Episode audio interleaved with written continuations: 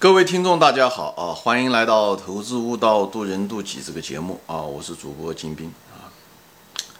呃，今天呢，我们继续谈这个现代股市的特点啊。我前面两集我都谈到了，就是这个现代股市的一些特点，一个就是资本市场的互联，对吧？无论是股市、美国市场、香港市场和中国市场或者欧洲市场，它们之间互联的。之所以互联，就是因为国际同样的国际资本，它可以通过呃，迅速的电子的交易的呃资金，可以今天在香港，明天这一秒钟在香港，下一秒钟就可能是在美国啊，造成了这种股市的波动啊。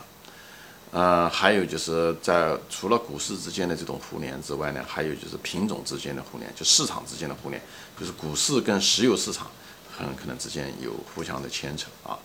呃，一些资金，因为他们都是同样的是资金嘛，对不对？资金今天可能买石油，明天可能买美股啊，以之间的配置。还有就是同样的资金，它可能这个持有账号可能爆了仓，它很可能到美嗯到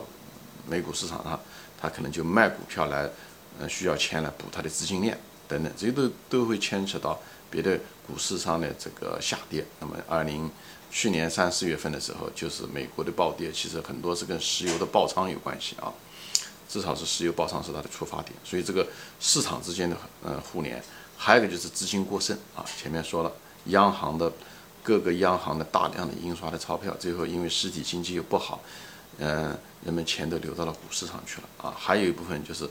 呃美国的富，就是世界的富人嘛。这个世界现在就是贫富分化很严重啊，那百分之一的人控制着百分之五十的财富，这些财富他们也用不了。最后的结果，这些钱都放在股市上面，因为实体经济也不好，所以呢都在股市上，所以水涨船高也会导致股市偏高的原因也在这地方啊。这些东西都是渐渐的已经跟实体经济已经开始脱节了啊。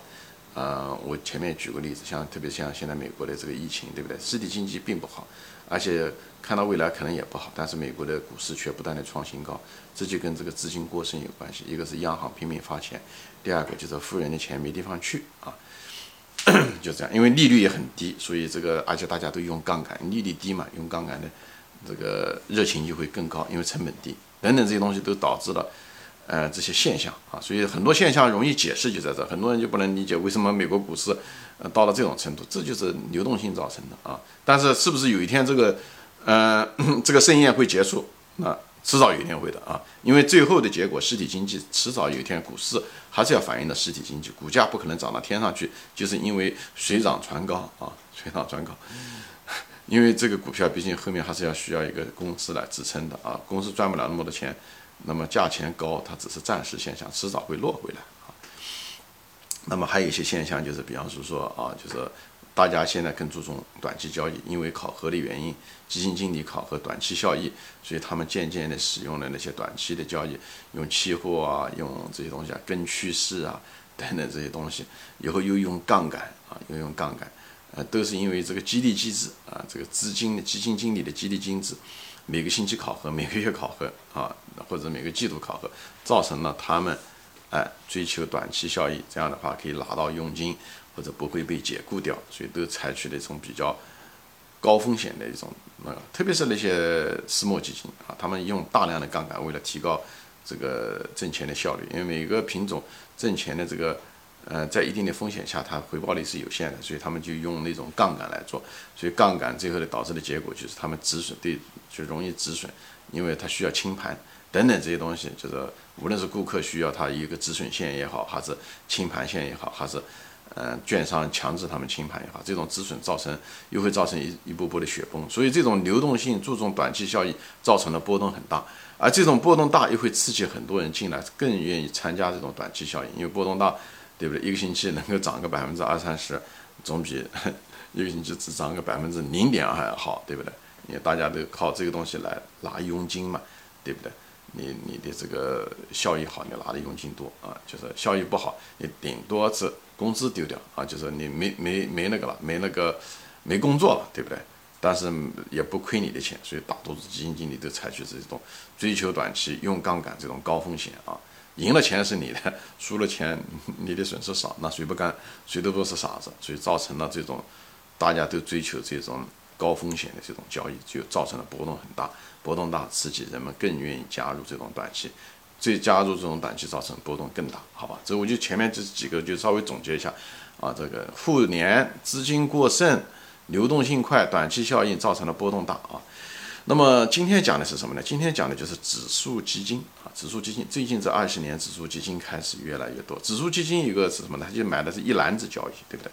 这个股票是所有的按照权重就买了，这一批都买了，无论是或者是这个行业，或者是这个嗯。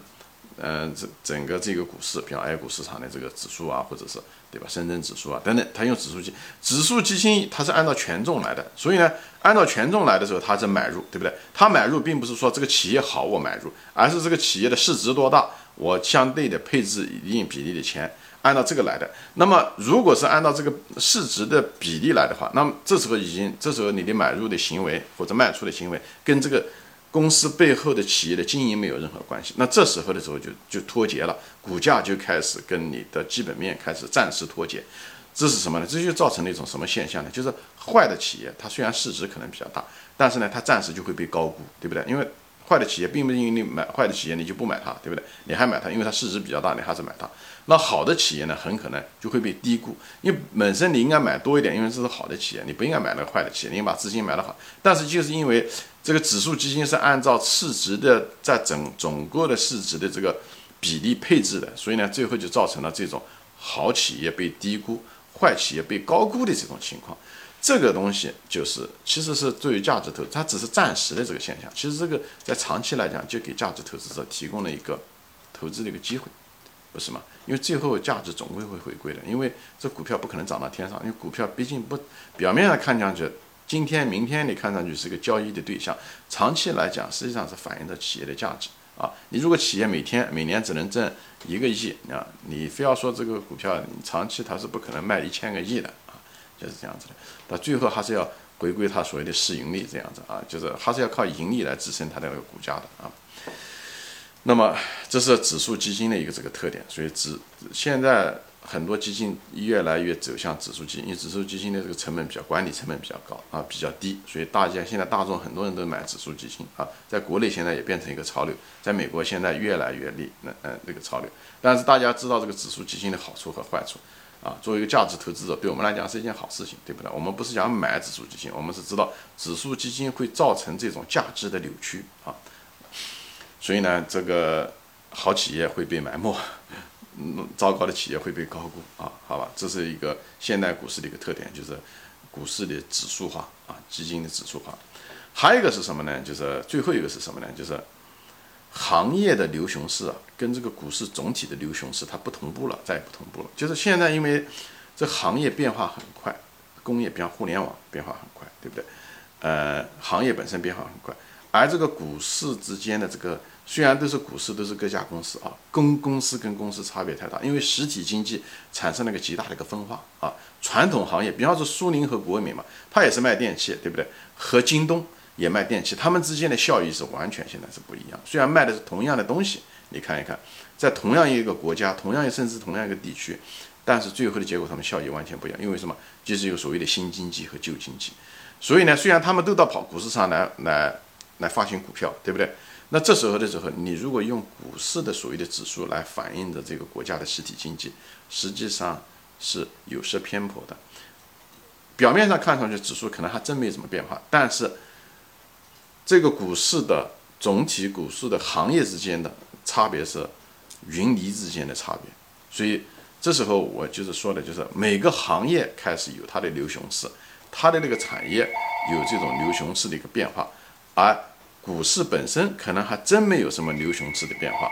就在这个地方，好吧？所以呢，这个东西很重要啊。你比方说举举中国的股市吧，做一个例子吧，啊，对吧？中国股市其实最近啊二。嗯，一八年、一九年、二零年，对不对？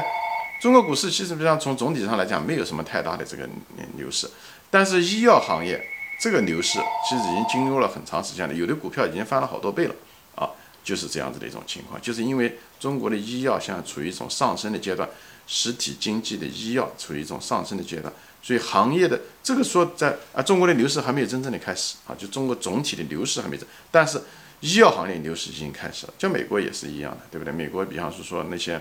互联网业，它那个股票已经涨了很多了。当然，美国是总体是牛市，但那互联网涨得会更厉害啊。但只是这个美国的这个互联网都是那些巨头，所以呢，这些东西占很大的，在指数中也占很大的一个比例。你比方像中国吧，中国比方是说腾讯也好，阿里巴巴也好，都也是涨了很多倍啊。最近这十年，但是中国的股市却没怎么涨。这也是一个例子，就是中国互联网其实资产。走了牛市已经已经走了几十年了，就十几年了嘛，这是最起码。但中国股市基本上，对吧？很多股票涨了好多倍，但是中国的那个总体的牛市它远不它，它不它。所以这个东西为什么讲这些东西？就是说，行业的牛熊市跟总体的股市的牛熊市开始完开始脱节。这个东西为什么要这样说？就是想说提醒大家的就是说，作为一个价值投资者或者一个投资者。行业的选择变得至关重要，因为这个东西成长空间有多大很重要，哎，所以你如果是只是买一个一个国家的一个总体的一个指数的时候，很可能真的没怎么涨，但是你如果选了个行业的时候，很可能涨很多倍，你的财富会翻很多倍，所以这时候行业的选择就变得很重要，就判断一个行业，哎，就变得非常重要，好吧？这个作为价值投资中非常有用处，好吧？行，今天我主要的就是讲这个现代股市的这个最后的两个特点，一个就是啊，就是股市的指数基金化啊，就是基金指数化吧，这样说，最后造成了呢，它是因为基金是按照市值来配置的，而不是按照企业的真正的好公司还是差公司来配置的，所以造成了呢鱼目混珠，所以呢差的公司呢可能被高估，而好的公司反而被低估，这个在。在暂时会出现这种现象，出现这种现象，其实也给价值投资者提供了一个机会啊，因为最后价值总会回归的，所以指数化这是它一个特点。还有一个特点就是行业的牛熊市跟总体这个国家的股票市场的牛熊市开始脱节，这种脱节的现象又，哎，有的时候国家牛熊，对吧？牛熊市可能都没怎么变化，但是那个行业可能走牛市已经走了好多年了，所以里面的股票都翻了很多倍了。所以这时候的作为一个投资者来讲，我们选择行业变得更难，越来越重要。因为整个的下面的经济出现了分化，很多的传统经济渐渐的被 那种互联网经济代替啊，这种新型经济，这也就是为什么互联网这个子行业走了牛市走了好多年了啊，在中国的牛市却没怎么走，一直在震荡之中这二十年，好吧。行，今天我就说到这里啊，我就跟大家分享一下子，嗯，这个股市的一些特点，以后你怎么样子去利用它？我后面我可能再做一集，就谈一下子，就把它总结一下子吧。就是作为一个股民，我们怎么样子利用这个认识这个现代的，嗯，股市的特点，以后我们怎么样子，嗯，提高我们的这个投资的方法啊？好吧，行，今天就说到这里啊，谢谢大家收看，我们下次再见，欢迎转发。